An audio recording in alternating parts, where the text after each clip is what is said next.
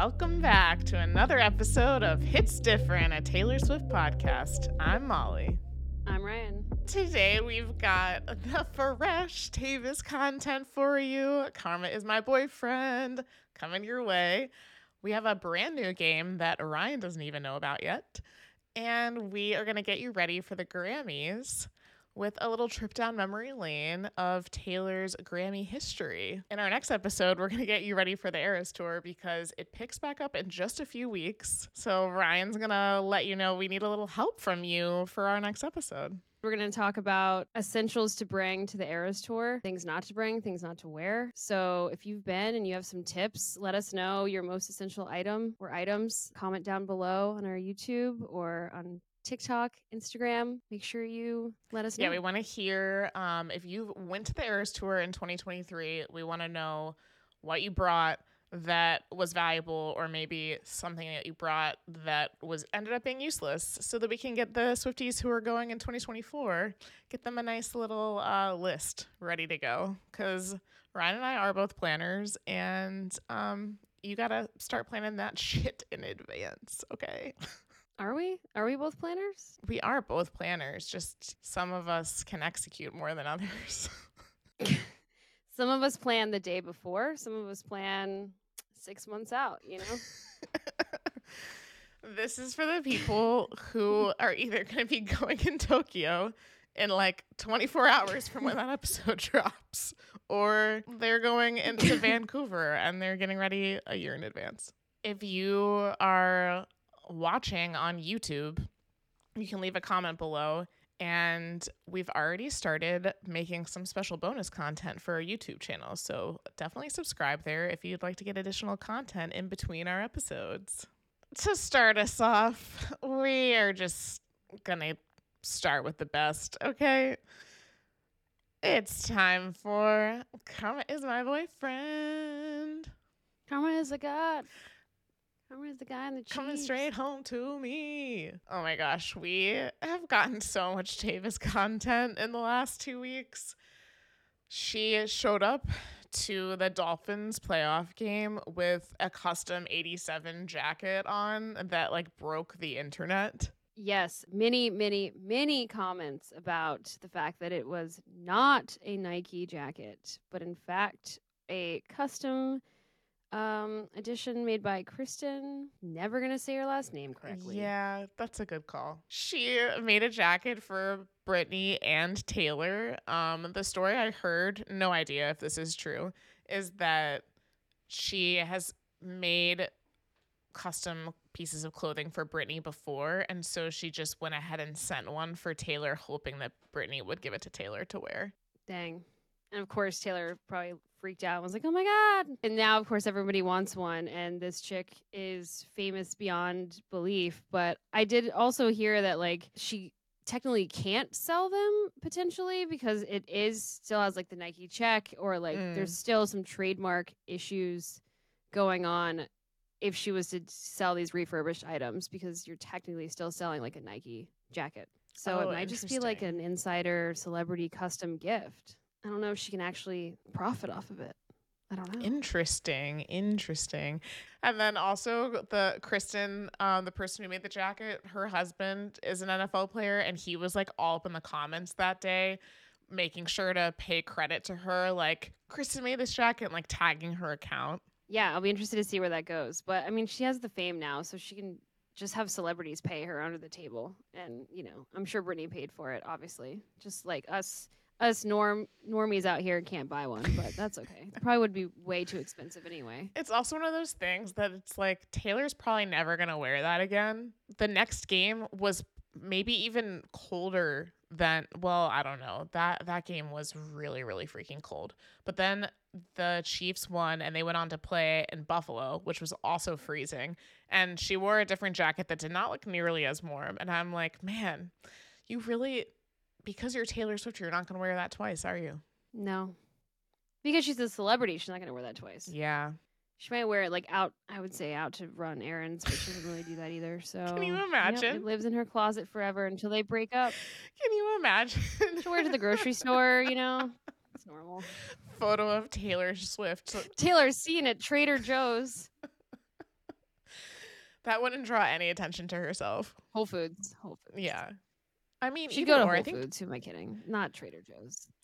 but Travis was seen at a Trader Joe's shopping a couple months ago, like when she was in town. So maybe she does like Trader Joe's. That's true. It's for the poor man, the bougie poor man. I shop at Trader Joe's. The bougie poor It's where you get nice stuff for not a lot. Dude, yeah, you save a lot of money at Trader You Joe's. You feel like you're getting good product. Yeah. You are getting because you are getting a good product. Shout out Trader Joe's. I feel like the jacket was the biggest storyline from that game. So we'll just fast forward straight on to the next playoff game, which was at Buffalo. They were playing the Bills. It was there were so many big sports storylines surrounding this game because the Chiefs had never played a playoff game on the road. Well, Patrick Mahomes got his 13th playoff win. The Bills fans were talking mad crap about Taylor leading up to this game. They were burning freaking photos of her before the game when she landed and uh, got to the stadium. There was a clip of Bills fans shouting at her "Bills by a billion," and she like blew them a kiss pretty aggressively. Um, there was just so much smack, and they did not realize that Taylor has karma on her side, and when you do that, you will be punished. She also has a devout fandom. Um, who will come for you? And I was just thinking that she probably has realized since she's been going to all these games that it's now becoming fun because it's just her against all of these men who have very fragile egos for no reason. So it's now probably just become a whole different thing for her. You know, she shows up to these games and it's like, let's go. What man do I need to crush today? I feel like Taylor, you know, at the beginning of the season when she started going to Chiefs games, she was like, I'm just happy to be here. But this was playoff Taylor. When I saw the clip of the fan yelling at her Bills by a billion, I'm like, she's just going to keep walking. You know, she's used to hecklers. But the turn and the. So good. It's probably easier because it's not like about her anymore. You know what I mean? Like they think it's about her, but she's seeing it as like this is just this is sports. You know what I mean? It's like she's a Chiefs fan. That's how it is. She's like, I like sports. Sports is fun. I'm worried she's gonna like damage her vocal cords. There was a clip of her from the Dolphins game where it was from the Mm. stands. Someone recorded her and she was like, "Ah!"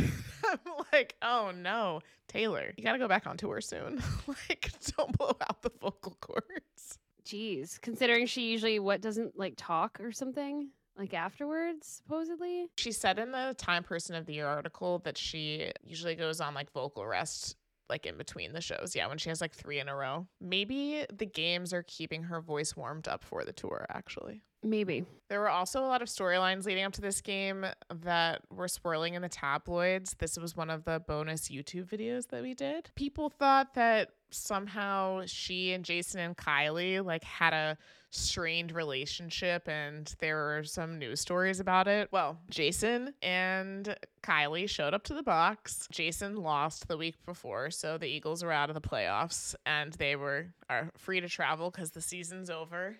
So the whole Kelce family showed up. It was like Travis's mom and dad, uh, Donna and Ed were both there, and then Jason and Kylie. And we finally got to see some clips of Taylor interacting with Travis's brother, which I just think was so fun. Who eventually was shirtless. Correct. Also, did you see Travis's touchdown celebration? Fearless era.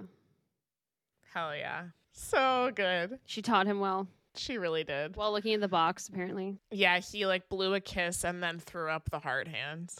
Oh, I hope they win next week for her because I don't care about NFL, but I don't wish a loss for her. if they were to lose, the silver lining would be that Travis could go to the Grammys. True. Unless he's too sad still. Considering the way that the Chiefs had been playing, the fact that they won this game, I think, was a huge accomplishment. Accomplishment, and he should just take that as a win. Travis hadn't scored a touchdown in like seven games, and then he scored two. Did you by chance see Travis's pregame outfit? I did not. Wow. Is that her ant- uh, anti-hero video? That's her from the anti-hero video. For our listeners, Travis wore like a mustard yellow suit with a striped like turtleneck shirt underneath which it looks like almost identical to one of the outfits Taylor is wearing in the anti-hero music video. That is an odd choice. I mean, you know how I feel about his wardrobe. He's supporting Midnights for Grammy Album of the Year. Is he? Or he's wearing Chiefs colors and trying to be like an artsy painter in France. It's also the look could be going for. Sometimes I feel like everybody is an art bro lately. So the Chiefs beat the Bills. All the Bills fans who were talking crap about Taylor are now drowning in their own tears. And my favorite uh, celebration that I saw afterwards is that a Chiefs tight end posted a video with Bad Blood playing in the background. Cause baby, now we got bad blood. You know it used to be bad blood. Let's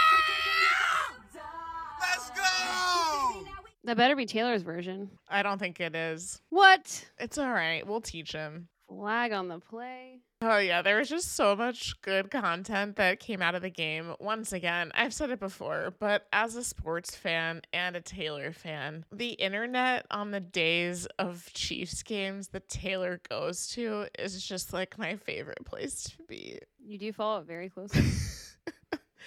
Oh, in our last episode, I started it off by saying that you were not as hardcore of a Swiftie. And I feel like I need to correct this statement because I had a couple of friends text me afterwards, like, I didn't realize that Ryan wasn't as big of a Swiftie. And I'm like, I didn't explain that properly. yeah, I just have a podcast just for fun I have nothing else. I have nothing else going on. You know, I just I kind of like Taylor and. I have nothing else to talk about in my life, so I'm just like, yeah, why not, Molly? I'll help you out. I'll join the podcast. If you can't tell, she's being sarcastic. Oh yeah, I know. I'm like, I should say spoiler. That's not true. Disclaimer, not true. Ryan is a big Swiftie. She just happens to have approximately four jobs. And we digest info differently. So even if I had one job, I would be more in the know. But I don't know. I feel like I really like step up when the albums are coming out. I mean, we went all in for 1989, and I'm just, I'm really just sitting around. I'm like hibernating, waiting for rep. And until then, you know, I'm just here for the ride. When I said that you were not as big of a Swiftie, or I don't, I forget how I phrased it now, but it was just wrong. What I really meant is I have no life and I follow the Taylor Swift news cycle constantly. And it's gotten even worse because we have a podcast. Like I did it a lot anyway, but now I'm like, I have to know what's going on. And you just know that I'll know what's going on. So you don't feel the need to keep up with it. I know. And now, thanks to our Foolish One segment, I'm almost like, okay, I feel like I need to know enough, but I can't know too much, or else then what's the joke, you know? But I still wouldn't know enough. But like, Yeah, like someday. yeah, there's just a lot. Someday, if we make it big and we actually start making some money off of this podcast, then it would become more of our jobs and you'd be more in the know, and then I wouldn't be able to make fun of you. And then I'd quit my other jobs. So That's what I mean. You'd have more time and then you'd be more in the know, but then it wouldn't be as funny when I school you on things, which I'm about to do. I know there's sometimes like, I mean, leading up the last two weeks to this podcast, Molly's like, oh my God, I'm making the rundown. I'm doing all this stuff. And I'm just thinking, like, what has happened in the last two weeks? Like, outside of the obvious, the games, Grammys coming up. I'm like, that's it. And it's like, no, there's always so much more that I can't keep up with. so much more. Are you ready to find out the game I've been preparing for you? I love games. Games. All right. The name of this game is Two Truths and And a liar. what? what? And a liar. Two truths and a what? And a liar. Two truths and a liar. I'm going to read off information in groups of three. And you're going to guess which one is And a liar. the liar and pathetic. It wasn't true. oh, I love this so much. wow. Our producer is playing lots of clips in our ears that I didn't even know that he prepared for this. I only requested and a liar and a liar. and pathetic. And pathetic. Okay. Here we go. The uh the first category of two truths and And a liar. is the Bills game. All right, so I'm going to read off three things and Two of them will be true, and one of them will be. It wasn't true. And when you guess, you will find out if it was This time it was true. or. And a liar. so, to start, we will just pick it right back up at the Bills game that we were just talking about. So, number one, Jason Kelce took shots out of a bowling ball at a tailgate.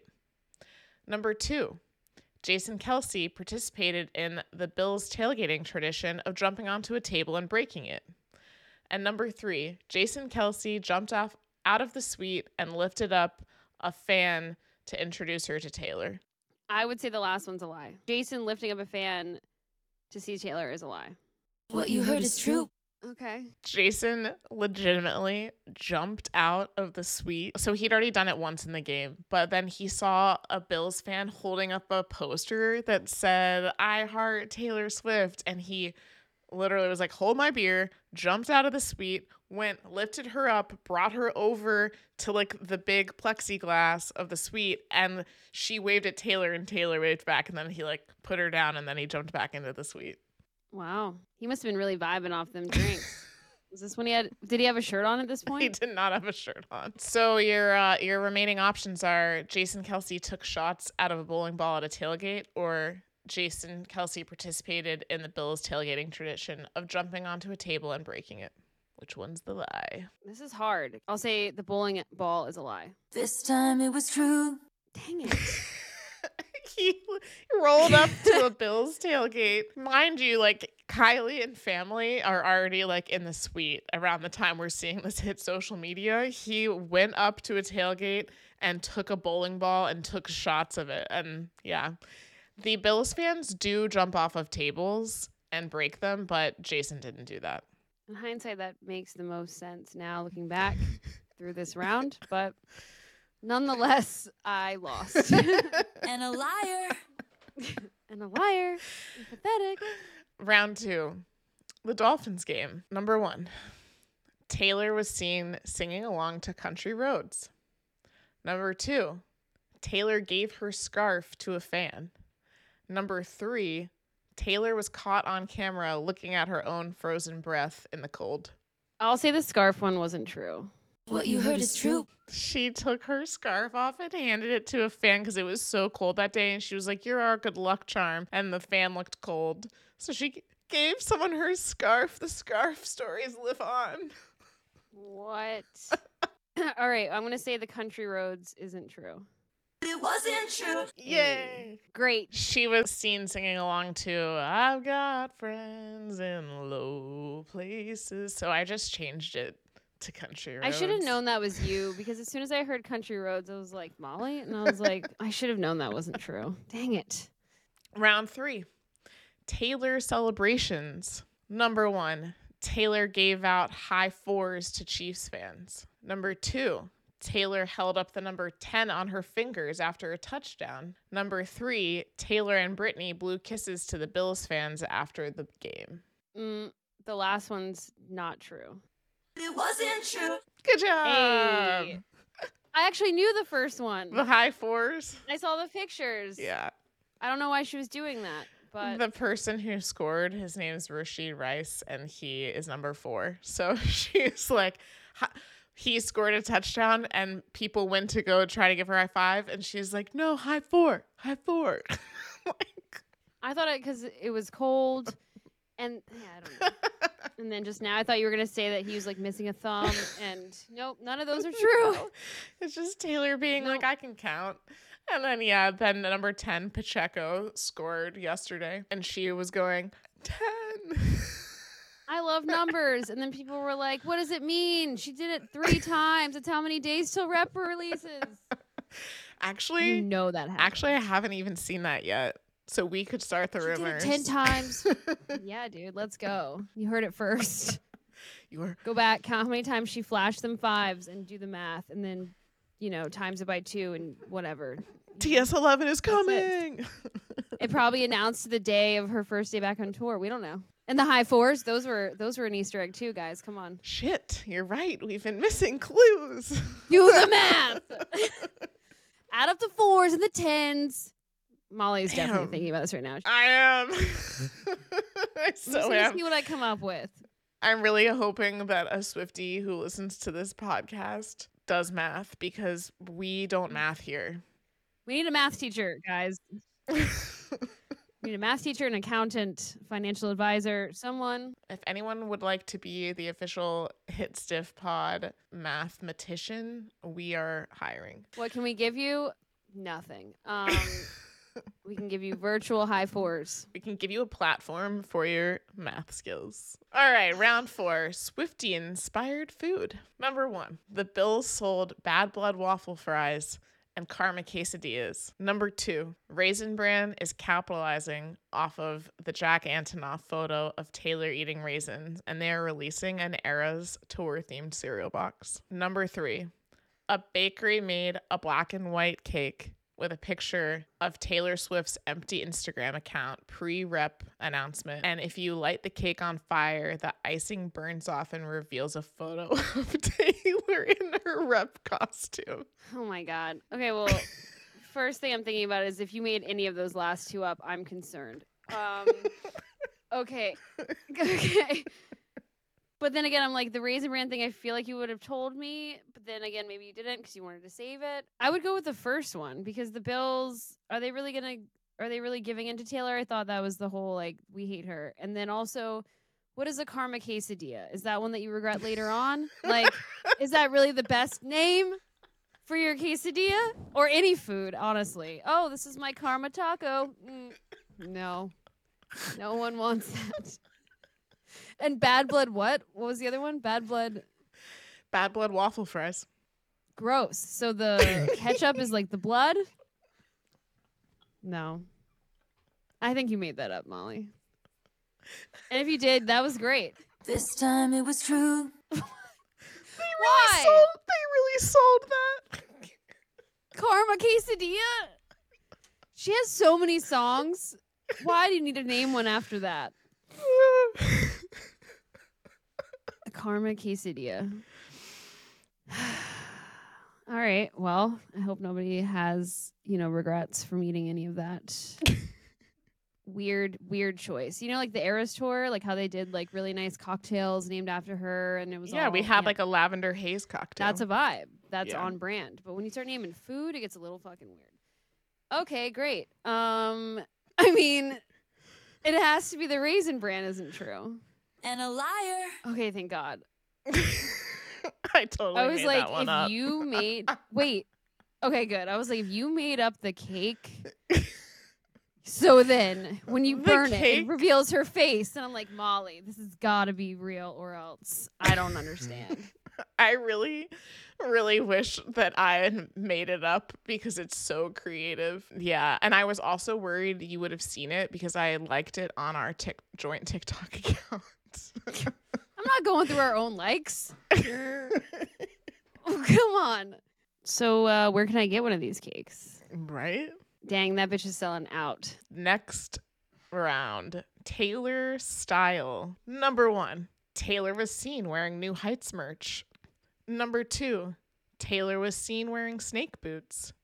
Number three, Taylor was seen wearing a necklace with a quote from Kobe Bryant on it.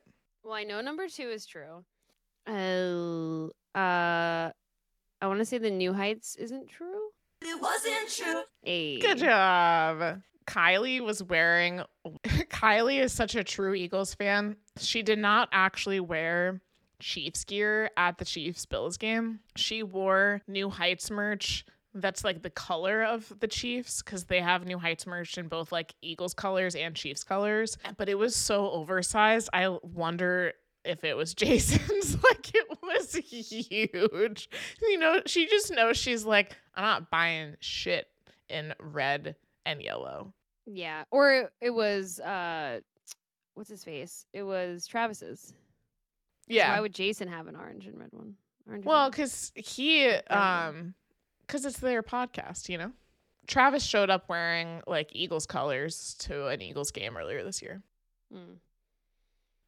Um, but yeah, the necklace that had a Kobe quote on it said "Bet on yourself." Oh, where'd she Right? get it? I think it was from like some charity auction for the Mambacita Foundation. Mm. Yeah. Vanessa Bryant cute. reposted about the uh, story about her wearing it, and she was wearing it into the studio. Oh boy. Bet on yourself. Let's go, rep. All right. We got two more rounds left. The next one is Taylor and Friends. Number one, Gracie Abrams sang You Belong With Me at karaoke in Australia. Number two, Selena Gomez changed her profile picture on all of her socials to be black and white. Number three, Jack Antonoff tweeted, I can fight. I want to say number two is the lie. And a liar. I feel like I would have heard. I would have heard of that. So Selena didn't do it, but a couple other of Taylor's friends all have black and white socials now. People are freaking out about it, but Selena is not one of them. So I was hoping to get you with that. And yeah, Gracie posted um, on her Insta story. So she's on tour in Australia right now. She posted on her Insta story a picture of like her like at karaoke with the lyrics to You Belong With Me. And then Jack Antonoff I can only assume it was not related to Taylor, but the fact that he tweeted, I can fight, when the running joke in the Swiftie verse has been, can Joe fight? And then she started dating Travis, and it was like, Travis can fight. I just thought it was hilarious that he tweeted that. Man, he does tweet some pretty obscure stuff. Mhm. Who knows what he's talking about? My personal favorite Jack Antonoff tweet ever was, Kanye is a little bitty bitch. A little bitty bitch. All right.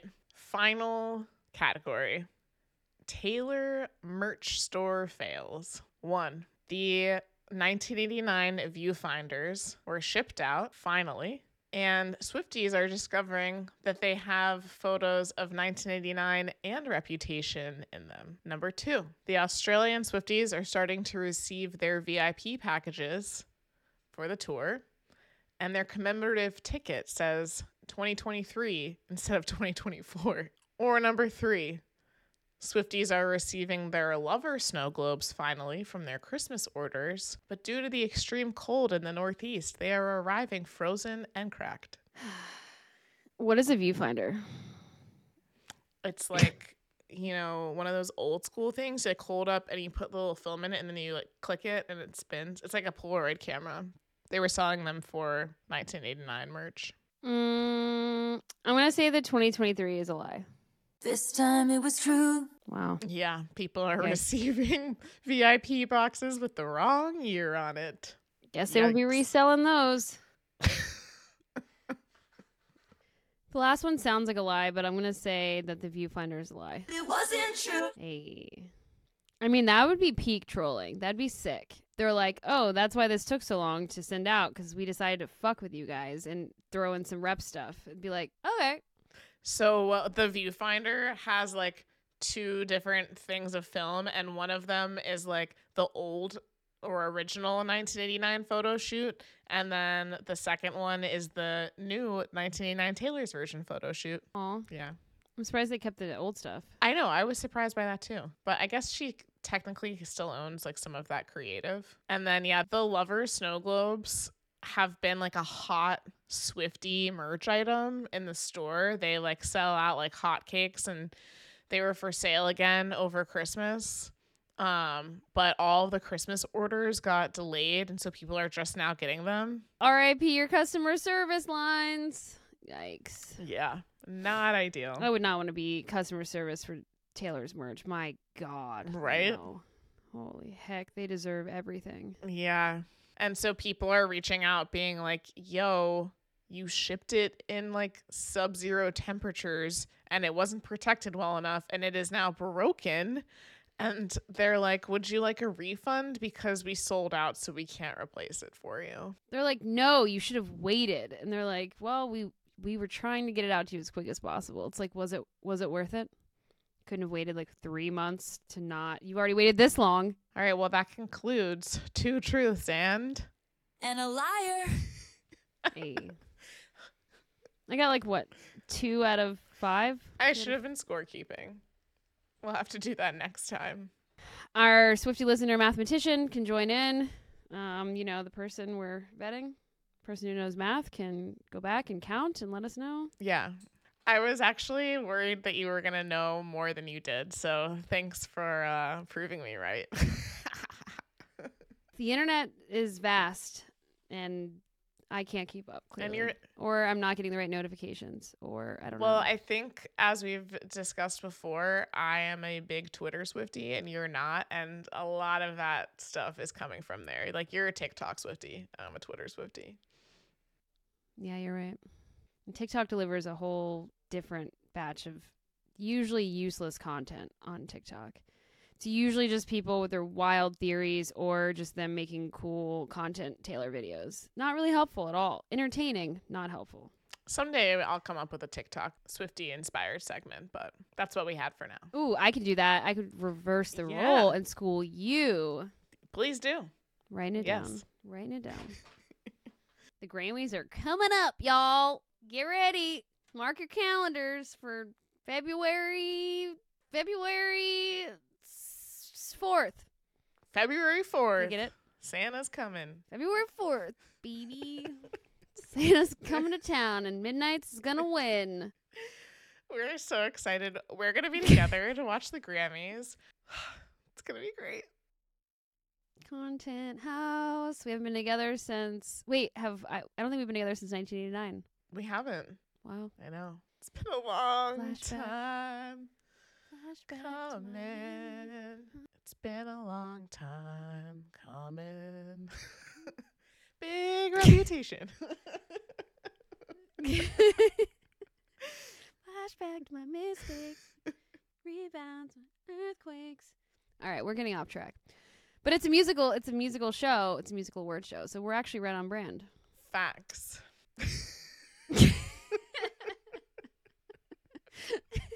All right. Taylor and the Grammys. It's a whole thread, okay? if we were on Twitter, it'd be like Taylor and the Grammys, a thread.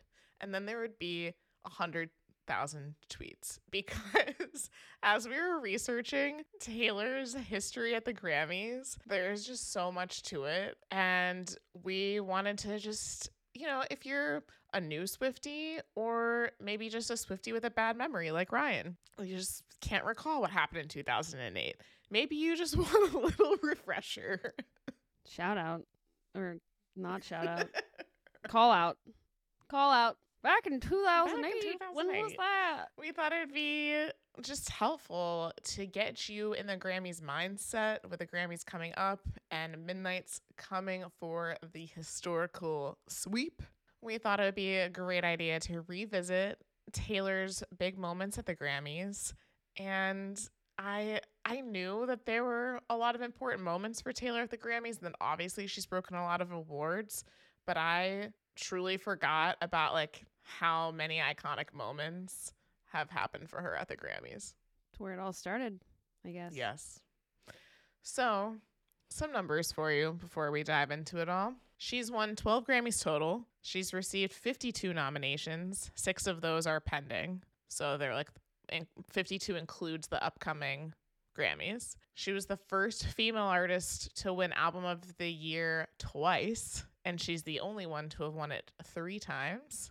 If Maybe four. if she were to win for Midnights, she would have won Album of the Year four times and would be the only artist to ever do that. Male or female. Correct. Not to say anything against Midnights, but it wouldn't be like my, you know, if we had to vote for a, an album to lead the way and get us there, not like we have a choice. But I don't know if I would pitch Midnights. But that's okay. I disagree with you, but we're not. Molly's giving me a look. We have Midnights. no time to debate Midnights right now, but I strongly disagree with you. I love Midnights. We've talked about that on previous pods. I love it. Before we get to 2024, let's go all the way back to 2008. 2008, the year of the first Twilight movie. Ooh. Notable. For those who don't know out there, big Twihards Oh, here. yes. We don't have time for that either. so that is another side bonus episode um, for any Twihards who want to really just deep dive that. Um, other popular things going on that year or trends: long square acrylic nails, aka the French manicure. I had them often. Juicy Couture tracksuits Juicy. and UGG boots. Ooh. The combo, if you had the combo, you're really in there. I, for one, didn't wear either of those ever. I did wear a few things with like stuff written on the butt, but never juicy. I usually like knock off just dumb shit. Same. But no Uggs. Never wore Uggs. Same. I definitely had some sort of cheaper version of Uggs at some point. You know, you would wear like the leggings with like a denim skirt over it and then tuck them into your knockoff Ugg boots. Without meaning any offense, I could see you wearing Uggs. Like not now, but like back then. Yeah. So that surprises me that you didn't have any. No, no. All right. So now we're back in 2008. It was a rough time for fashion. All right. Yeah. We're back in 2008. It was the 50th Grammys. Taylor was 18.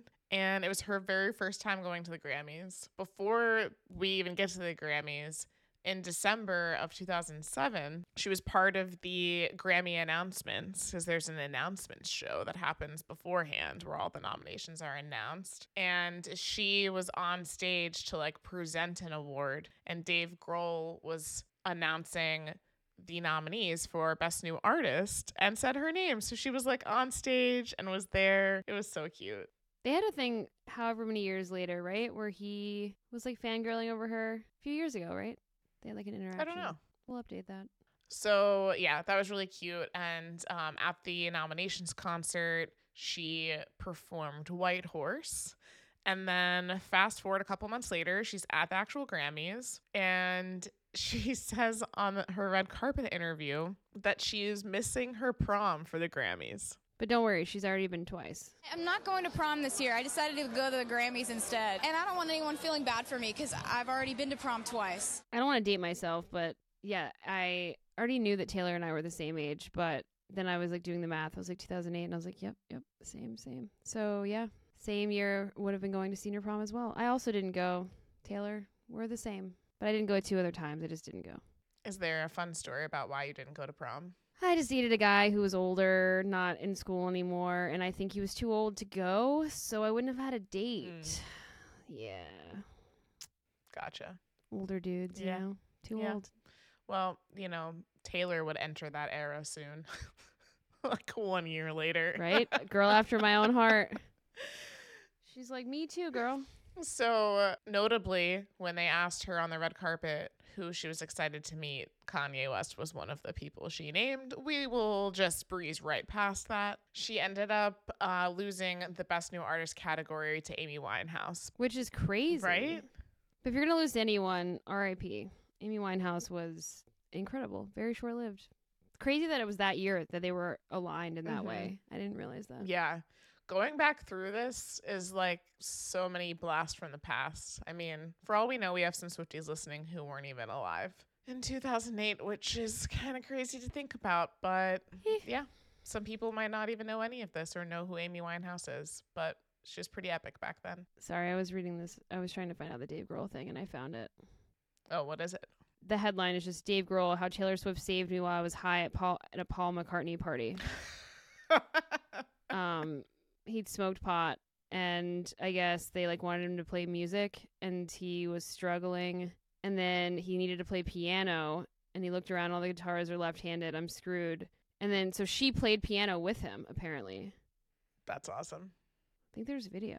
Anyway, yeah, I knew there was something. So like, yeah, they have like a cute little history, and I and he respects her a lot, which is great because Dave Grohl is incredible. so. Agreed. Yeah, she was so excited when he announced her. She like ran up and gave him a big hug. It was really cute. On to the next year. 2009, the year of low-rise jeans, velvet tracksuits, and layered dresses and skirts, which you kind of referenced before. We all know we were all doing it. Every Disney sitcom, every sitcom ever with any females around that age were doing it. I don't know if I was really doing it. I was probably doing it. I don't know. I wore pants a lot. Didn't really wear skirts. So Same, yeah. Pants girl. Yeah. But you could do the long the long shirt with the belt. Definitely a lot of like camis layered with something over top of it. Yeah, double camis. Double for sure. cami. With the polo. Did you pop your polo? Of course I popped my collar. Yeah. I mean, you know, we were cool. Yeah, I wasn't cool, but I did pop my collar. We were gangster, man. Uh, Taylor was 19 at this Grammys, and it was the beginning of her Fearless era. And she sang that song with Miley Cyrus, which I never knew um, when they covered 15. And it was like just funny watching the videos of them rehearsing. Mm-hmm. I'm surprised they never really became friends, but like they're very different. So True, very different. Yeah, but they've both like had nice things to say about each other in the press and and whatnot. That yeah, the acoustic cover of 15 is wild to go and watch back. It's like how iconic that Taylor and Miley were performing that song. I mean, again, at this point, Taylor's already 19, a couple years removed from when she wrote that song as a freshman in high school. But Miley's vocals like really stand out to me. Like her voice was already so strong then. I know when I when I heard I heard just a blip of the actual performance and it just sounded like Taylor was just trying so hard to just like perform and like sing like she was singing in one like I don't know like a lyric in a different like note or key or whatever it is and I was like that's not how the song goes but I think she was trying to be really cool and edgy cuz you know Miley's so cool. It's like girl it's your song. Like that's cool enough, man. Don't change it and be weird. Like you have to sing it well. It's your song. We both watched some segments to refresh our memories on this stuff. And when you see like the clip of 15 in one of the recap videos, it doesn't really do Taylor justice. Like she does sound like herself throughout most of the song, but Miley's vocals are just like she just is able to kind of belt it out more and so she kind of changes the song and makes Taylor's more like soft spoken part of the song sound different. Yeah, it wasn't really a good pair. But I mean, as we all know, Taylor's vocals back then were very up and coming. So Mhm. her transition from then to now in itself is like wild. Yes. And how cute and hopeful she was back then, you know, just so excited to win and to be there. And I feel like that actually, like watching it lasted many years. Like she stayed stoked about it until the rep era or like right or the Kanye or like pre rep, whatever. It was like that's when she was like, you know what? I don't care. I'm, this isn't fun anymore. And it's like so sad because she stayed stoked about it for so many years. Yeah, she's just like genuinely excited to be in the room. Moving on to 2010, she's dating John Mayer. technically during like at the time of the Grammys that year. Valentine's Day film came out, which is kind of awkward. Came out in February, which was obviously I never realized that it came out post her and Ta- Taylor Lautner, Mm, yep. but they didn't last very long, so that kind of makes sense Yeah. because they dated the fall before. Um, we've got another Twilight movie, Eclipse. Let's go. We've got colorful skinny jeans, which you've probably seen the really popular one of Taylor with like the red jeans and the black and white top Mhm. where she looks like she's going to Paris. Yeah. Yes, that was in 2010. Those were very popular. I like needed all the skinny jeans in every color that existed. All the skinny jeans or the jeggings. And then uh Justin Bieber came out with his hit song Baby and jumped onto the map. Baby, baby, baby. Oh, this is back when we were still allowed to like Justin Bieber. I still like him, but we don't talk. I knew when I put him on there on the rundown, I was like, uh, I'm not gonna tell. Oh, no, I had a- like, why are we mentioning I him? had a poster of of Baby Biebs back in the day, like around this time. He was so cool. I don't think I had a crush on him because he was not hot back then. He was like so young, and it was kind of The poster would have been from like maybe two years later, but yeah, it was like when he was in his comeuppance, and I don't think I had a crush on him, but I think that I thought he was cute in like a little brother kind of way. Like, I didn't think yeah. he was hot. He was really talented. Yeah. he was really talented. Yeah, I loved his music at the time. At the time, before he became a bully. All right, Taylor was 20 at this Grammys and she brought her mom as her date. How nice. This was when she began her Grammys dominance. She was nominated for eight total and she ended up winning four. The first two were in the pre show. So she won for White Horse for Best Female Country Vocal Performance, and her acceptance is just so cute. And then her second award was for Best Country Song with Liz Rose. And Liz Rose comes onto the stage, and Taylor lets Liz give a speech. And this would end up leading us to years later, All Too Well, because Liz Rose is who she wrote All Too Well with. Dang. Yeah. Was that the next song she wrote with her? She wrote several songs on Fearless, which I, I mean, at this point, Fearless was already out. And then, yeah, then All Too Well.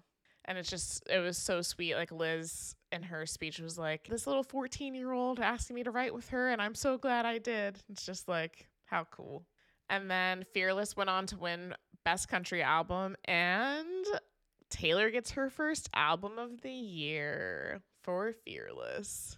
And that was when she said the first time she ever like got to accept the award, like actually live on air, right? Mhm. Was that it? Yeah, the other ones were like in the pre-show, so she like at this point that was like her fourth award of the night, but she still acted like it was her first Grammy.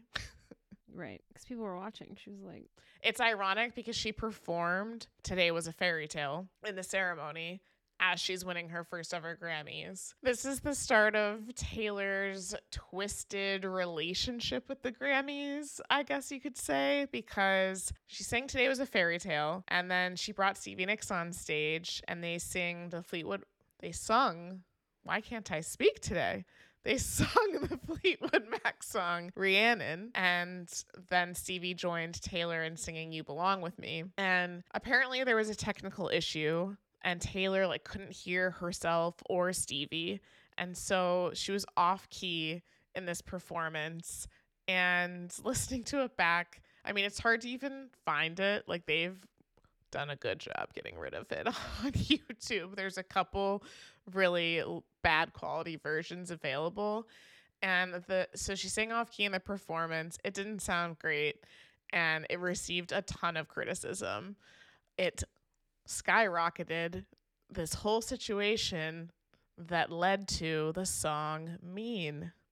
So in case you didn't know, the background, there was a critic there was a critic. He's still alive. There is a critic named Bob, and he wrote the following. I just I feel like I know it's a little boring, but I have to read read what he wrote because it's important. In other words, did Taylor Swift kill her career overnight? I'll argue she did. In one fell swoop, Taylor Swift consigned herself to the dustbin of teen phenoms, who we expect to burn brightly and then fade away. Taylor's too young and dumb to understand the mistake she made, and those surrounding her are addicted to cash and are afraid to tell her no. But last night, Taylor Swift should have auto tuned to save her career. They say it's easy to fake it in the 21st century, but one thing we know is the truth will always come out. It's hard to be a singer if you can't sing. Ultimately, we want our stars to be genuine. Without this credibility, your time atop the charts is brief. Taylor Swift shortened her career last night, and since she says she calls all her own shots, she has to shoulder the blame. Yes, her dream came true. She made it. She's a star, but the real test is longevity. Elton John can play with Gaga decades later. Will Taylor Swift be duetting with the stars of the 2030s? Doubtful. only four more years to go. Isn't he the You- same? is that the same guy who mean, went wait, after wait, her wait, about writing her You own mean songs? six years to go? What did I say? Four. Fuck. we really need that mathematician to join the show. Uh, Six years. can you imagine? High four. High four. Is that the same guy the same guy or what? who gave her shit about year like two years ago about writing her own songs? No, I think that was someone else. Oh, the name sounded familiar. The name sounded familiar because this guy is like infamous in Swiftie history. This did a number on her. She's having like the day of her dreams. She wins four Grammys. She performs with Stevie Nicks. She's on cloud nine. And then she comes to find out that she was off key in her performance because her earpiece wasn't working. And everyone is slandering her and saying basically, like, she can't sing. And, well, you might have won awards tonight, but this isn't going to last because you can't sing. Criticism started early, man. Yep. So Taylor does the most Taylor thing possible and writes a song about it called Mean. All you are is mean. So, in the song Mean, she writes about this review specifically. I think that um one of the most full circle moments about all of this has, you know, come recently where the, some of the lyrics of the song are and I can see you years from now in a bar laughing over a football game with that same big loud opinion but nobody's listening drunk and rambling on about how I can't sing but all you are is mean And it's so full circle because Taylor is all over the football games now. So this dude for sure cannot go to a bar without seeing her. Hopefully he doesn't like football, or else, yeah, that song came to life. So in 2011, she skipped the Grammys after all of that. Well, she also wasn't nominated, right? Anyway, No, she wasn't. and she was probably like, "I'm just gonna sit this one out." 2012, post Jake Gyllenhaal, pre Red Era, coming out that year. Um, 2012, the year of YOLO, Mm. which sometimes I still use, which now in hindsight is wow, 12 years old. Okay. Uh, I should probably stop saying that. Um, Fifty Shades of Grey book. Shout out. Not only am I a Twihard, but Fifty Shades of Grey. I mean, you know, it's all there's. It's Obviously. absurd in the best way. Yeah. Exposed midriffs. Here's looking at you, 1989, a few years early, but nonetheless relevant. Still relevant, actually. Exposed midriffs. Mm. Crop tops. Um, and then the Hunger Games movie release. Also big time for that. Man, so many trilogies around this time. I know it was a good time for like books that became movies. Mm. I'd read all the Hunger Games, all the Twilight movies, and then they came out. They were exceptional, and it was it was a time. Yeah, I'm sorry. Did you just call the Twilight movies exceptional? I said what I said. Bitch, I said what I said. Fifty Shades and Hunger Games, excellent. I'd rather read Twilight instead. No. I hope you know that song. Do you know what yes. I'd paint the town Okay. red. She a devil. The writing's horrendous. Uh, the acting's awful, but in the best way. I think that Twilight is the funniest out of all of them. Yeah, Hunger Games is actually good. Twilight is, you know, I just got a DVD player for the first time, so not for the first time ever, but like in this decade. So gonna bust out the Twilight uh, DVDs. I've been rereading the Hunger Games books. They hit just as hard as they did back then. They're really you should good. read the new one that came out. I did. That's why I start. I started Oh, okay. reading songbirds of ballads of songbirds and snakes. I always mix up the words, and uh, because I wanted to read it before I watched the new movie, and then after I read it, I, it's a prequel to the Hunger Games trilogy, and I was like, "Well, we're rolling on now." I already owned them. I just kept trucking through. Now I'm on the final book. Wow. Meanwhile, I'm still on Word or Words with Friends. Conversations with Friends. I'm using it right now as a mic stand, or else I would show you. Oh, that's the most action that book has gotten from you in I years. know, it's like I found on the table and was like, this will work. This is a good height. Yeah, in our um, year in review episode, you said you were gonna finish it before the end of 2023. So let me know how that's going. We'll we'll do a monthly check in on conversations with friends. Yeah, we should. I mean, I'm someone who doesn't make New Year's resolutions, so I shouldn't have been so ambitious to say I'd finish this book that I haven't finished in like multiple years, um, in like a few days or like a week. But yeah, We'll do a monthly. It's like rep prep. We'll do a conversations with friends check in. How's that going? Well, currently it's being used as a mic stand, so we'll see what happens with it next month. Where will it end up? all right. Twilight. We got off At track. the 20, 2012 Grammys, this is when Taylor again she wrote mean about the 2010 Grammys and the criticism she received. So she goes on to do the most Taylor thing ever. And in her live performance at the Grammys, she sings mean. with the Grammy lyric shout out.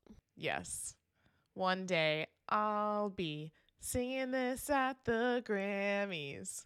Slay. She also ended up winning two Grammys for the song. So not only did she perform it, but she won for it. And when she accepted the award, it's just peak Taylor. This one really means a lot to me. because this is for a song called Mean that I wrote. There's really no feeling quite like writing a song about someone who's really mean to you and someone who completely hates you and makes your life miserable and then winning a Grammy for it.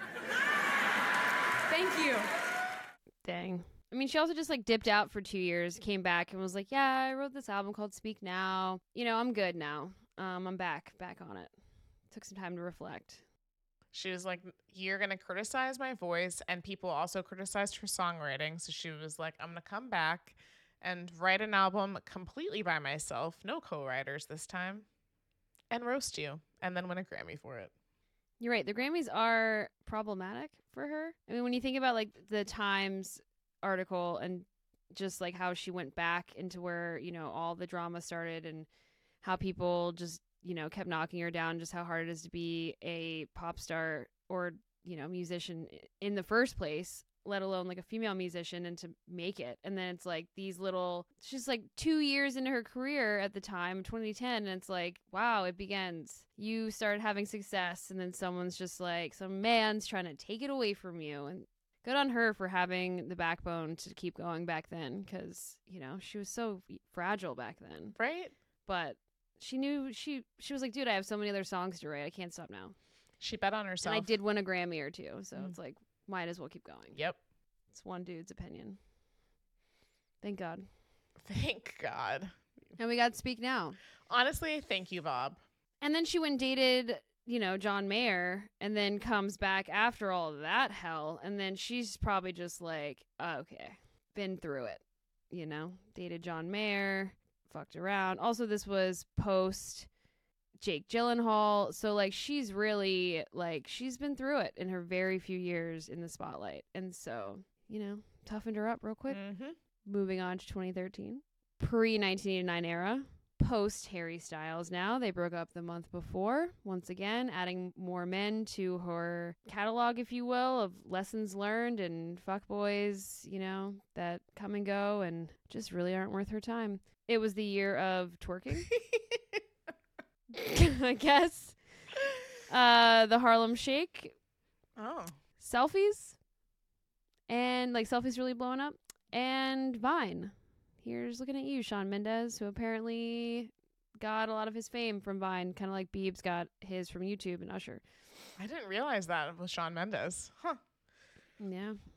Oh, little baby Shawn Mendes who then opened for taylor the following or i guess it was two years later by the time the tour happened but for 1989 thank you vine would you like to explain to the youngins what Vine is? vine vine's like tiktok but like shorter that's it You're right. It really was like the original TikTok. It's literally it's like what five second videos. Yeah. I forget what the limit was. It was sh- well had to be longer than that because you couldn't post singing videos. Whatever it was, it was literally like TikTok pre TikTok. Yeah. There's a lot of good stuff like uh the damn Daniel back at it again with the white vans. yeah. That was Damn. Daniel. Damn Daniel.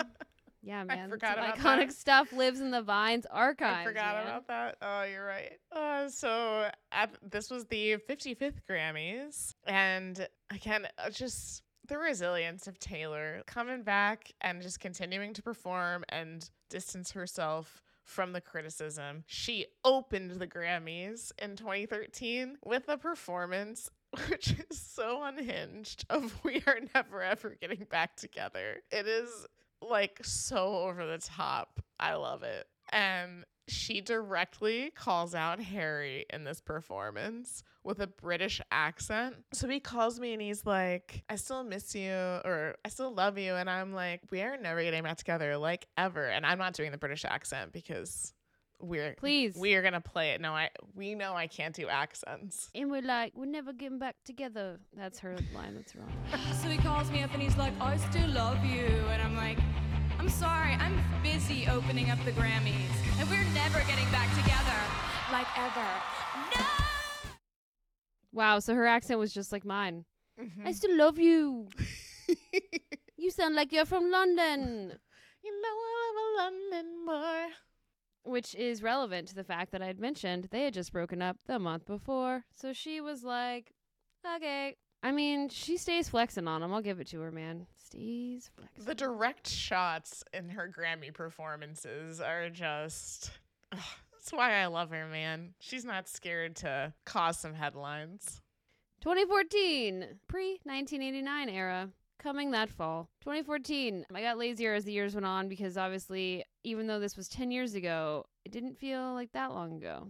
Yes, it did. But anyway, the year of The Lob, which is still relevant. I had a lob a few years ago. Um, but I guess, you know, that's when Taylor had her little, it was kind of a lob. Yeah, where for those who don't know, a lob is like longer in the back and like a little bit shorter tapered in the front. So Okay, I like a really bob. didn't know what lob meant. I'm like, Okay, I'm glad I explained it for those who didn't know. It's like a bob, which you know is where it's like just short mhm. but it's longer, so it's like a long bob. Oh. You can flirt with a little bit of both. Um, and then it was Jelena's second time dating Mm. out of the three. Did not realize that they broke up three times, and that is why. Oh, people, yeah. And that they dated for years during like the first stint, and so on and so on. Oh yeah. Is it over now? Could equally be written about Selena and the Beebs if it weren't for some very, very specific lyrics referencing Harry. but the overall theme could be them. A lot of people thought Question was about them. So in 2014, Taylor was nominated for four different awards, as this is her Red nominations. So Red was nominated for Album of the Year and Best Country Album. Begin Again was nominated for Best Country Song, and Highway Don't Care was nominated for Best Country Duo Group Performance. She did that one with Tim McGraw and Keith Urban. First of all, she performed all too well. This was like pretty much just due to the fan request. Like it wasn't a single off of Red, and she performs it. And this is where we get the Taylor like head thrashing on the piano. Her hair was kind of like layered at this point. It was crazy. Yeah. yeah, it was wild. Yeah, she's like throwing her head back. And this was like the beginning of what would become obviously a very long run with the fans and all too well. And then, I thought you were gonna say something bad about it. why? Do you have a No. negative thought? No, I just it sounded so foreboding where you were going with that, but No, so Red was, like I said, nominated for Album of the Year. And this became another infamous Grammys moment for Taylor. That when they were announcing the winner, they said an album of the year goes to Random Access Memories by Daft Punk. And for about two seconds, Taylor thought they were saying red. she heard what she wanted to hear. And the people around her too. Like when you watch it back, like everyone in her little shot is like, Thank God she didn't like get up and like really right. Jump the gun. And that's why when we talked about um her at the Golden Globes when she was nominated recently, how it was like now she's the opposite. Now when they say it, she just sits there like let me take it all in. Oh, and then let me cheer very excitedly for the person who won against me because I have a lot to make up for still from 10 years ago. You're so right. Yeah. I mean, I don't know. Maybe I'm just like revisionist history, but I don't really remember people like giving her that much of a hard time. If anything, the people around her in her shot reacted more than she did. She kind of had like a, and then she very quickly started clapping. Other people were like, well, hands almost up.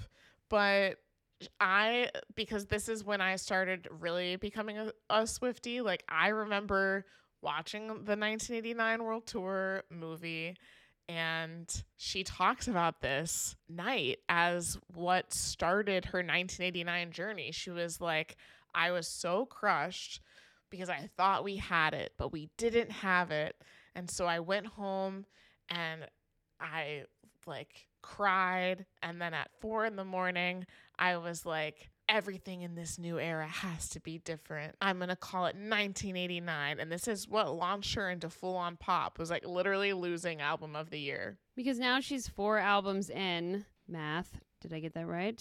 Four albums in. Five. No, before 1989. See, we really need debut. Fearless. Fearless. Speak, Speak now. now. Red. Yeah, you're right. You're right. Yeah. She was four. Yeah. Okay. High I was four. like, so yeah, now she's four albums in, and she's only won best album of the year for one of them. Only. Fearless. I know, but as we know, and as she proves, it's like that's not enough. You know what I mean? I'm sure she also got like the itch. It's like she won the first one and was probably like, all right, sick. And then, I mean, as we all know, Red was an incredible album. And it's like, Speak Now was good compared to Fearless. Like, I don't know. I feel like they were way better. And she won for Fearless. So she's probably like, okay. But Fearless constantly had Love Story album. and You Belong With Me. Those were just I like. know. Some of her still most iconic songs. Yeah. I know. And so, as we know with so many of her albums, it's like here's just another one where she's like, "All right, gonna do better next time. Mm-hmm. This time I'm gonna change up the whole game and I'm gonna go pop because this country shit ain't working, and I'm done with it." Smart though, smart move on her part. She probably wouldn't have lasted at all if she stayed in country. It's very specific, very niche, boring.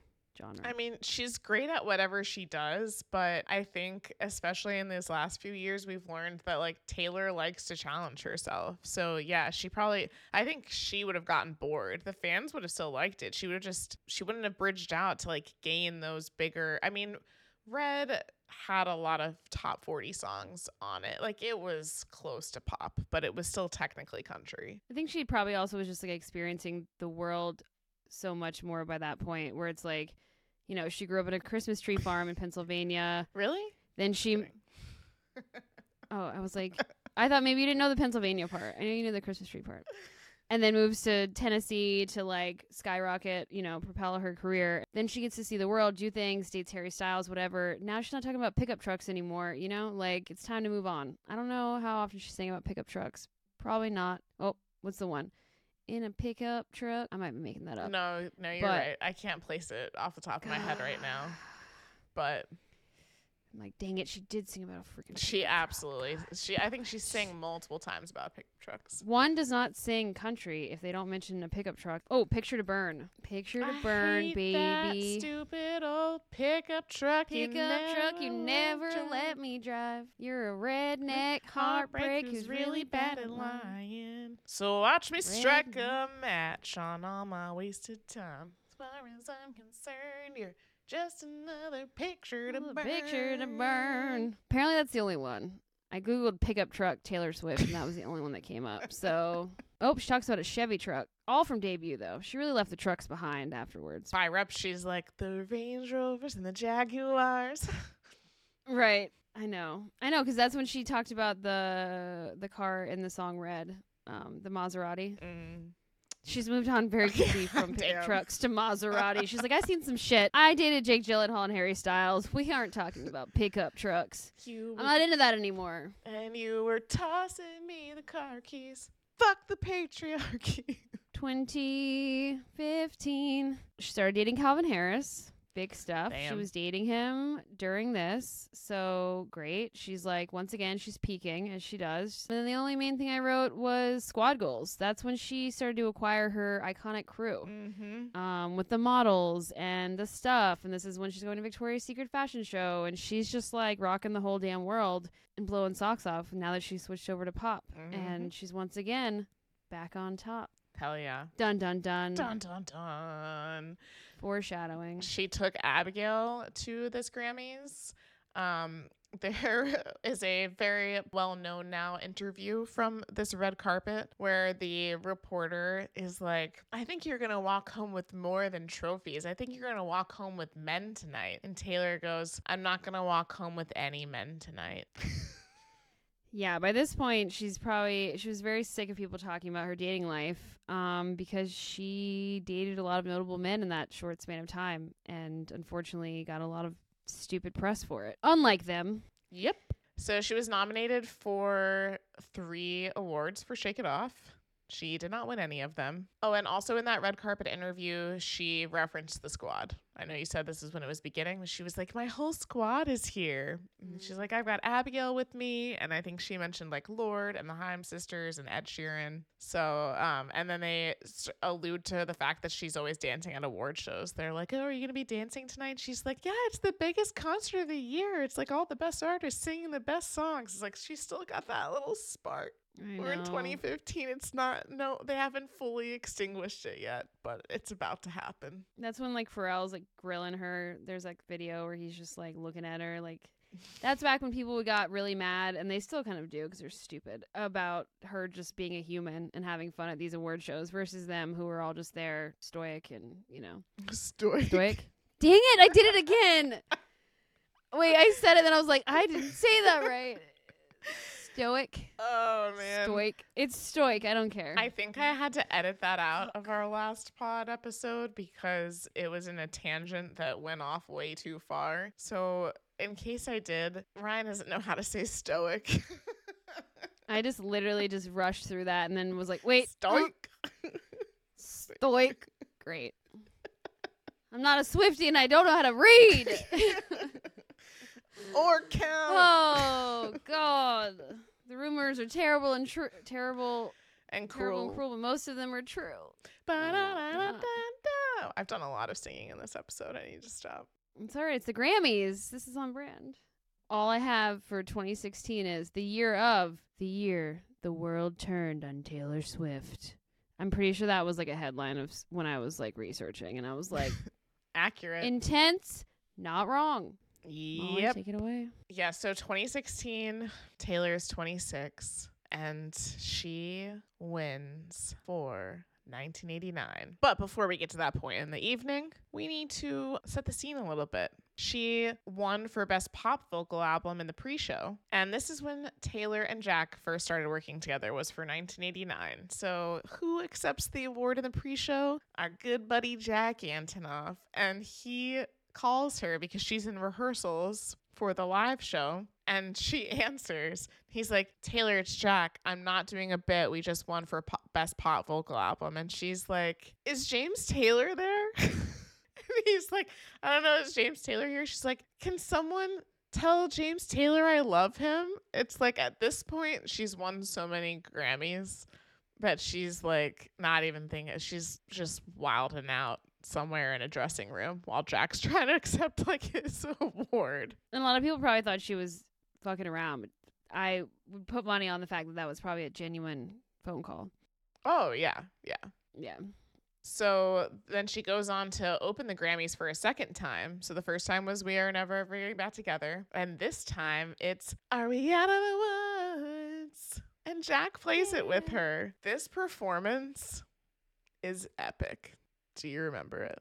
Do you remember? no.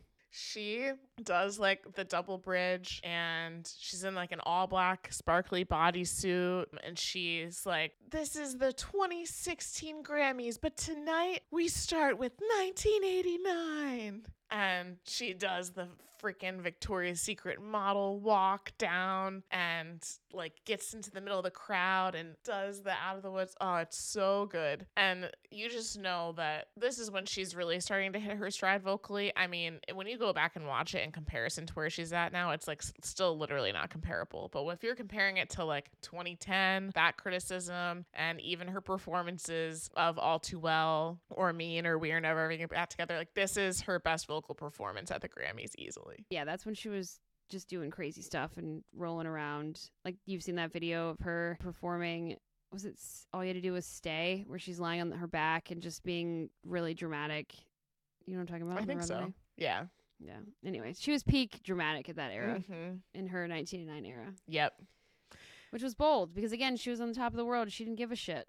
But she did give a shit because clearly the Grammys history is in her brain. Because even though she freaking crushed it, there was like a little part where she like kind of didn't hit the note as well as she could have. It wasn't like egregious. It just was a live performance. You know, there are going to be some mistakes. She's still pretty young. And so you see her like come off the stage after and she sits next to Selena because she went to the Grammys with Selena that year. And she like is wiping away a tear and she's saying to Selena, like, I missed the note. And Selena's like, No, you were great. And Taylor's like, You're lying. Like she will not accept that it was a great performance. And she like turns to the person behind her and is like, Did you hear the? And they're all trying to reassure her. And she's just like, No, I fucked it up again. Why do I keep doing this?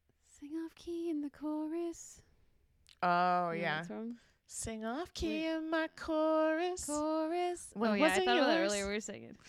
So the other big thing happening around this time frame, again, there are just so many huge Taylor moments that freaking collide at the Grammys. So at this point, we're not going to get into the whole Kim Kanye of it all right now, but for the context, the song Famous by Kanye had been released at this point. Make that bitch famous. I made that bitch famous. So those who don't know, that's what he said. it came out like that week. Yes. And he says, Me and Taylor might still have sex. Yep. Mm-hmm. Why? I made that bitch famous. So that dropped on February 9th. The Grammys were on February 15th. Also, did the music video drop yet? The at music- that time. So that when I was going back and looking at this, I forgot how long of a time span all of this went down in. Like in my brain, it's like song, music video, Taylor says he didn't have approval, Kim drops the tapes. In reality, this played out over several months, almost up to a year of all of this back and forth. So at this point, it's just the song famous that has been released, no music video, and there's been no tapes leaking. Like no one knows about that part of it yet.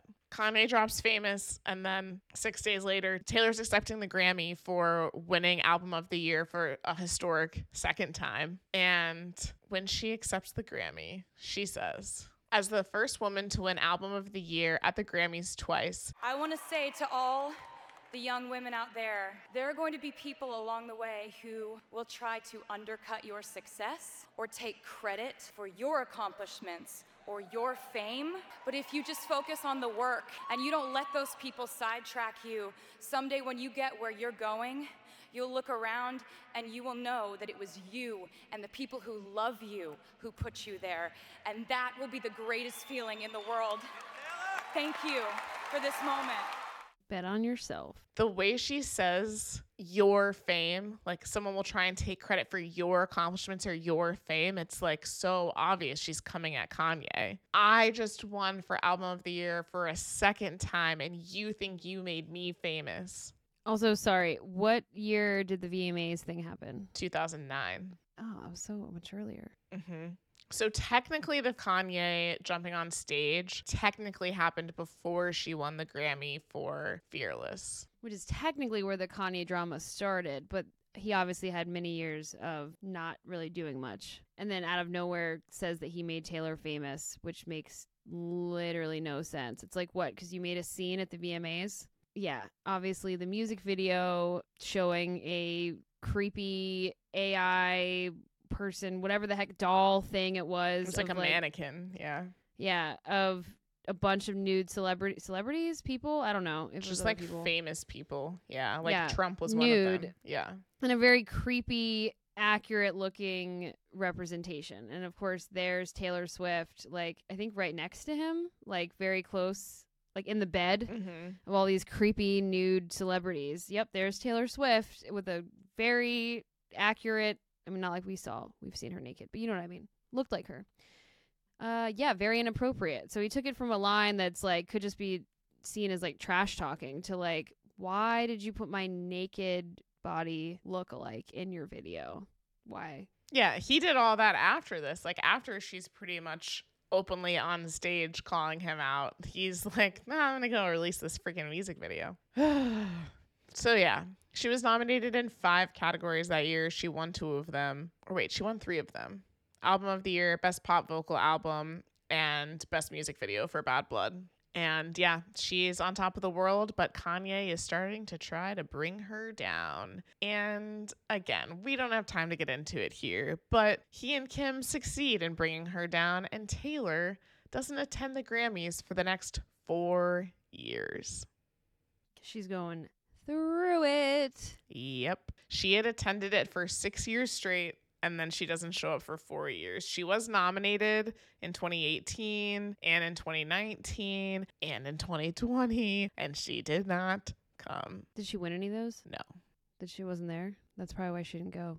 Because we always talk about this. Like, does she know beforehand? Probably. Mm-hmm, Maybe. Mm-mm-mm. It was a bit of a statement piece, slash, you know, her just going through it and probably being disappointed with what came out. Because as we know, that's when the video came out of where she made Reputation and then was like, oh, it's not doing very well. It's fine. I'll do better again next time. Which we always reference that, or I always reference that, because that's why I'm just like, poor baby rep was just like, you know, I'll make a better album. it was her red you know where we literally just said that where she's like oh it's okay i'll do it better next time you Mhm. know and switch to pop. It's like all right i'll do it better next time. It's like red was an incredible album didn't need to be redone and better.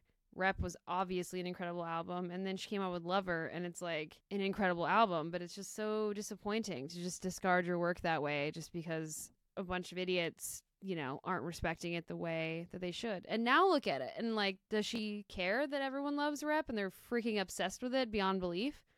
I hope so. I think it's gonna get the accolades it deserves soon. I hope it makes her happy and it's like good, like justice, you know? Yeah. She's like, all right, clearly people like it now. Or we, It we al- all liked it. yeah. We liked it all along. yeah, the fans always liked it. It was the critics who didn't.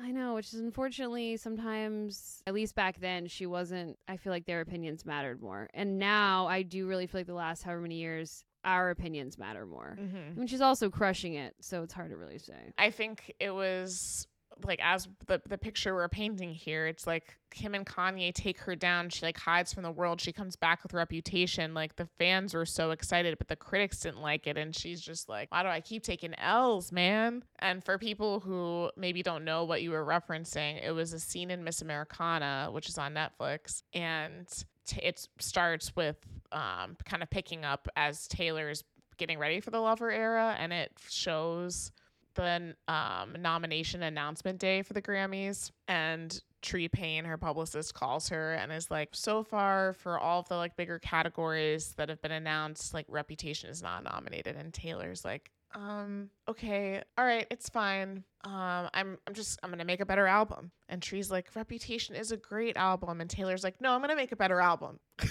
like clearly holding back tears. Had she got on tour yet for Rep at that time? I guess so. Yeah, it would have been the year before, just like Yeah, because yeah. the the year so reputation did end up getting nominated for best pop vocal album um but it didn't win and yeah that was in 2019 so the rep tour had already happened and instead of attending the grammys that year she attended the baftas after party with joe alwyn It's fine. I'll just hang out with my, you know, cool actor boyfriend, and this is my life now. I I'm accepted my fate. it was like one of the only times we saw them out too she looks like a royal she's in like a blue like pea coat thing and he's in like a tux but she didn't even go to the actual award ceremony with him she just went to the after party it's like Hmm. She was in a weird place back then. yeah She didn't know what she wanted. Obviously, she didn't want any of that. You know, boy included. so yeah 2020 she was nominated for lover for song of the year for best pop vocal album and you need to calm down was nominated for best pop solo performance. She didn't win any of those. And then she makes her triumphant return in 2021 you have any fun facts for 2021 Well, according to my math, that was like seven years ago, right? So I'm kidding. I don't. I don't have any fun facts. okay i have a fun fact this one we watched together We did. IRL. yeah That is a fun fact. because the Grammys are a little bit before your birthday, but we don't live in the same state now, but we weren't living in the same state at that time either. And you came back in town and we were at a brewery with some of your friends to celebrate your birthday a little early. And the Grammys were going on while we were there, but we had DVR'd it back at my house and you were staying with me. So we like saw it come up on the screen when we were out and then we went home and we DVR'd it and watched it. And Taylor won for album of the year for folklore. That's when she had the pretty, like the flower dress with the crazy flower mask. Mm-hmm. She was so stoic. Stoic. she was so like composed. I remember, I do remember like her at that award show, and she was just so like calm. well, it was know? I also mean, COVID she- times. Like they were all wearing yeah, masks and stuff. It was fucking weird. Yeah. I know. That's when she performed with Jack and Aaron, the mashup of Cardigan, August, and Willow. Oh, and the cute little cabin. Mm-hmm. That's right. That was a good performance. Probably one of her top Grammy performances for sure. Oh yeah. She was just so happy and thriving and just like I don't know, COVID changed her, man. She just, I think she just really like started to reevaluate her priorities and like what mattered and I mean, she was still dating Joe, unfortunately. God for two more years, but one more year, whatever. Yeah. So when they won for folklore, Aaron Dessner got up and spoke first, which I just think is so cute that she let him go first. And then she spoke second and she shouted out Joe directly in the speech. unfortunately. Even though, why wasn't he there? What was he doing? That was his only time to go with her to the Grammys. And where was he? Yeah, he's a contributor contributor on the album. Now I will say they had to all quarantine like in a house leading up to this, so it was like Aaron, Jack, and Taylor, Laura, and the other people who worked on the album with them. There was a small group that went to the Grammys, and so maybe maybe Joe just couldn't cut it to hang in quarantine for like a week before the Grammys with all of them. Didn't I make a joke that William ba- Will William Bowery, aka Joe, doesn't actually exist, and she just wrote wrote him in to make him feel important during the whole process? I feel like I There's like that. a fan theories about that for sure. I don't believe he's real and that he contributed anything. I don't want to hear about oh Joe playing the piano and he always listens first one to listen to my music. It's like is he? Is he? What does he say about it? That's literally What what, she says in this speech. Joe, who is the first person that I play every single song that I write, I had the best time writing songs with you in quarantine. That was a huge offense to Jack. They always joke about that. How he's just like, uh, what? Hello? Like this guy? This guy? he hears it before I do? How is that possible? You call me at 2 a.m. and you're like, oh my God, I just freaking concocted this in my dreams. It's like, yeah, I I woke Joe up first to tell him about it. But then I told you. Jack's like, yeah, all right, you tell him whatever you want. Yeah. we all know the truth.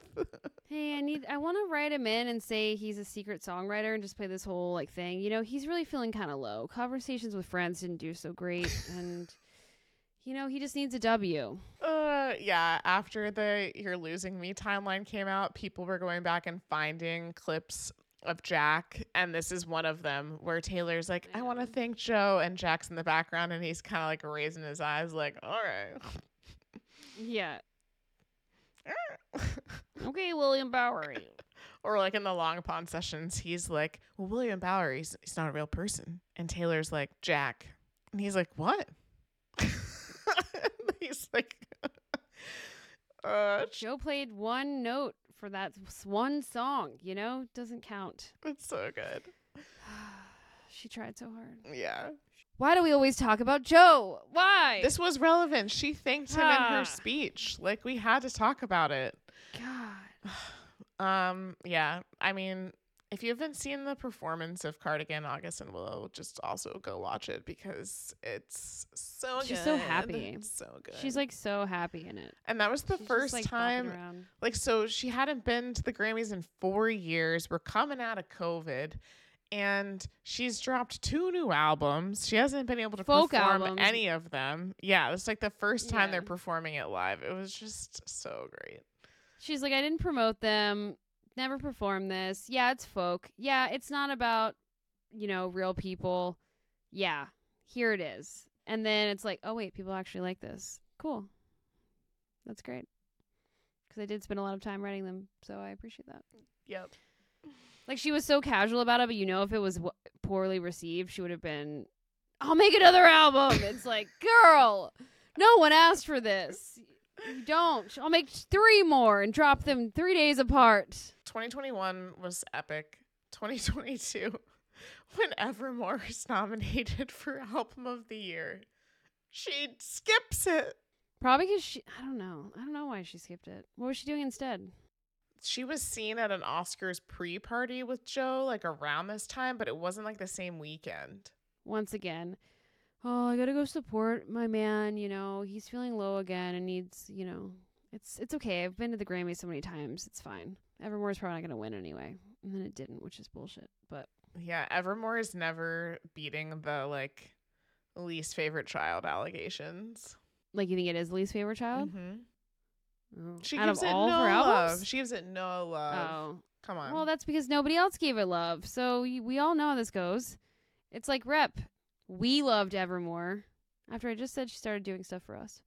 So the critics were like, ah, you know, it was too close to folklore and it was too similar. Like the vibes really similar. Obviously, the songs are standalone and completely different, but you know what I mean. Like the vibe was a little too close to home, so it's kind of hard for critics to really separate them. And because folklore came first, it gets the best, you know, most memorable. Yeah, I don't I don't blame the Grammys for not for it, the, it not win, winning. Like it was still nominated for album of the year, which I think is huge in itself because of all the reasons that you just said. But she didn't go. She was nominated for. This isn't like before. She's like, oh, she was nominated for like. I don't want to live forever in 50 Shades of Grey. Like she doesn't go. It's like you were nominated for album of the year and you won last year and you still skipped it. Yeah. Now we know she had written You're Losing Me like two months before that. So who knows what she was going through. Right. Yeah, she was going through it. She was suffering through another stupid award show with Joe, just being supportive, unlike him, probably thinking about breaking up with him, you know, going through it. And that brings us to the most recent Grammys, which was last year. And she looked like a freaking smoke show in her long blue, long sleeved blue crop top with the skirt. It was so midnight's like uh crushed the look. The red carpet media was going insane. They were like freaking screaming at her, like, Taylor, Taylor, Taylor. And she goes, We're not going to rush you. Everyone calm down. And then you can hear someone go, Thanks for calming us down. this is like the media. This isn't even her fans. Uh, and there's not like a whole lot from this night. She ended up winning um, the best music video for the All Too Well short film. But otherwise, the whole night is pretty much just funny clips of her like drinking and dancing and like doing funny things to Jack. She was probably just such low pressure. She's just, I think she likes to go sometimes when she's not performing. She's not like nothing's really on the line because then she'd just be normal and just get drunk and fuck around. Mm-hmm. Which award show was it that she announced Midnights? That was at the VMAs. Oh, yes. Yeah. Right. So that was in like August. Where she did care. And now looking back, that was a very Midnights dress. Mm-hmm. That was an Easter egg that Mhm. we didn't know existed. Yep. That's Oh, why yeah. we pay way too close attention to what she wears now because it's like we didn't know. Now it's like, dang, okay. Oh, totally. Yeah. The last thing I'll add about last year's Grammys is that Harry won for Album of the Year and like no one cheered. And someone even yelled, like, get off the stage. And so what does Taylor do? She gets up and she's like solo standing ovation for Harry, like trying to cheer him on. And that's when she went to talk to him that night too. And there was Mhm. like a lot of photos of like, yeah. And then she drops 1999 Deluxe, or not even just Deluxe, just the Vault songs. And you're Mhm. like, oh, okay. Thought you guys were good. It went from being like, when are they going to do a collab to, oh, yeah. When is Harry Styles going to be featured on 1989? Oh. Harry Oh. Styles died on 1989. Yikes. Did she tell him about any of that? It's like while she's like being nice to him and is like supporting him, it's like, does she tell her people, her dudes beforehand? I don't think so. there are definitely e- fan edits of, of like fake lip lip reading where they're like, "I'm gonna drag you next year with 1989 vault tracks," and he's like, "Oh, great." Amazing. Great. That sounds terrible for me. I'll, I'll, you know, Just let me win tonight, okay? You know, drag me he had a very year. successsul run up until then. You Mhm. know, I mean, I love Harry Styles. Why do I love all of Taylor's exes? You know, they're just very talented, minus Joe. Um, you know, even though I'm still reading his book, it's not his book though. He was just in the show. Actually, you know what's funny is I saw someone on Instagram the other day that was like, "Oh yeah, I'm starting conversations with friends." I was like, "Thank you." She's like, "Never got around to seeing it," and I was like, "Let me know how it is." What club party of two? I know. I'm like, can I join? Can we watch at the same time so I don't feel like a freaking the only one out there watching? Like the streaming pops up. It's like one viewer. That's why I need you to read it so that you can watch it and we can finally talk about it. I've been sitting on this information alone for years. I know. I need to. It's my homework. If I'm committed to this podcast, you know, after we just told the listeners that I'm a true Swiftie, but there's a reason why I don't know anything, and then I'm going to dedicate time to reading Joe's book, which isn't his book. That's the show he was in. I mean, it's going to send the wrong message. What better way to get you ready for the rep era than to uh, take yourself back in time with a little Joe stuff? Meanwhile, you're over here rereading The Hunger Games. It's like we are not the same. You see, there's the comparison. I'm like, I read it once like 10 years ago plus. I actually think that if you want to get back into reading, The Hunger Games is a great way to do it because I was fully not thinking I would reread the entire series. I just wanted to read the new book, but it was so good it made me want to reread the other ones. I don't reread books. I don't have time. There's too many new ones. I can't do it. I don't usually do this. I don't usually reread books. Yeah. I don't know what's going on over there. It's like a comfort book, you know? Sometimes it's like you watching Little Dicky all the time. Hey, he just dropped his new album. Peanut.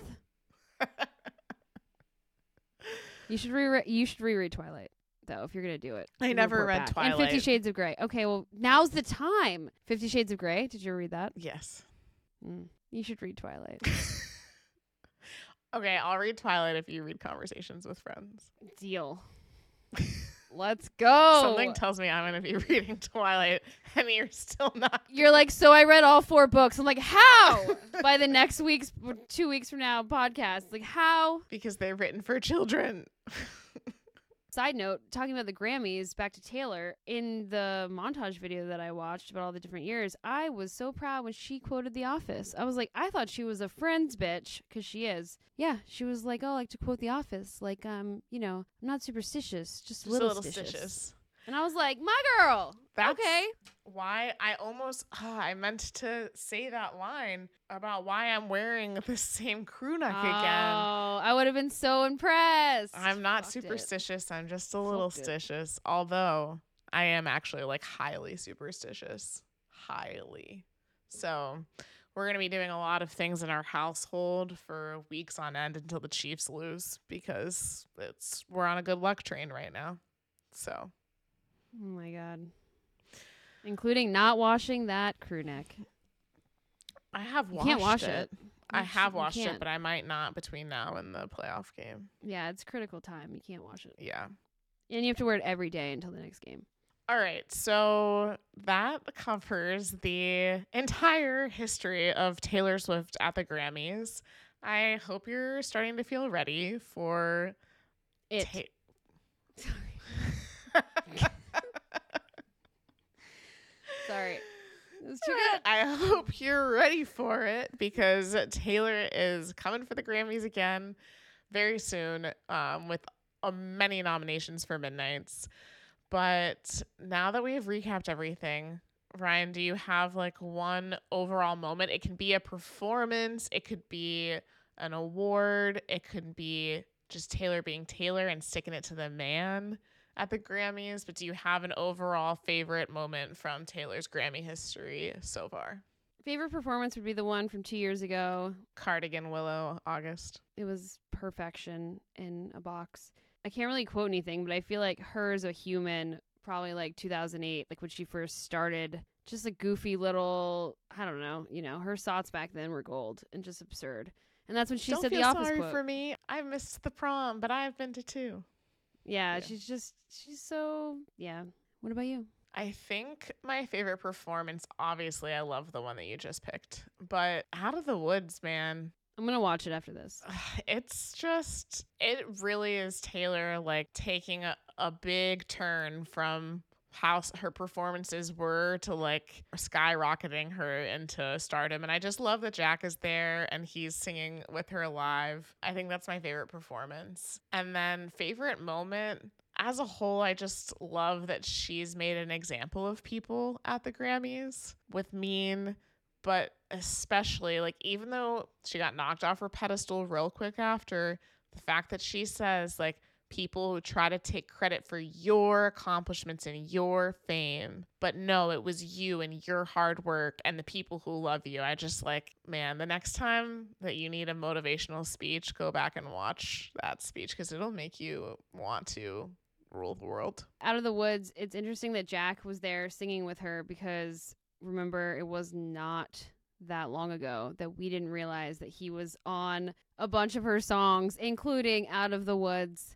That he was singing on them. Yeah. yeah, yeah, and he was literally doing it back then, and we were just like, "Oh, who's this guy?" Well, you don't really yeah. see him on camera during the part where he does sing, but yeah, that's how like I went down and out of the woods rabbit hole. So, all right, so yeah, that wraps up our episode for today. We we'll be back in two weeks. We're watching the Grammys together. We're going to have a reaction afterwards. We'll see how Taylor does. And like we said in the beginning of the episode, we are going to be getting you ready for the Eras Tour to come back in February. So whether you leave a comment on a YouTube video or you comment on our social media accounts, we want to hear if you've been to the Eras Tour in 2023 what do you recommend for fans getting ready in 2024 to bring to the Eras Tour? We're going to do a little segment on that next time. And while you're at it, why don't you just throw in what was your favorite moment from the Eras Tour so far in 2023? We want to hear from you guys if you're listening or watching. Again, subscribe on YouTube at It Hits Diff Pod or follow us on Instagram, TikTok, and Twitter slash X. And we'll catch you in two weeks. Like, follow, subscribe. Bye.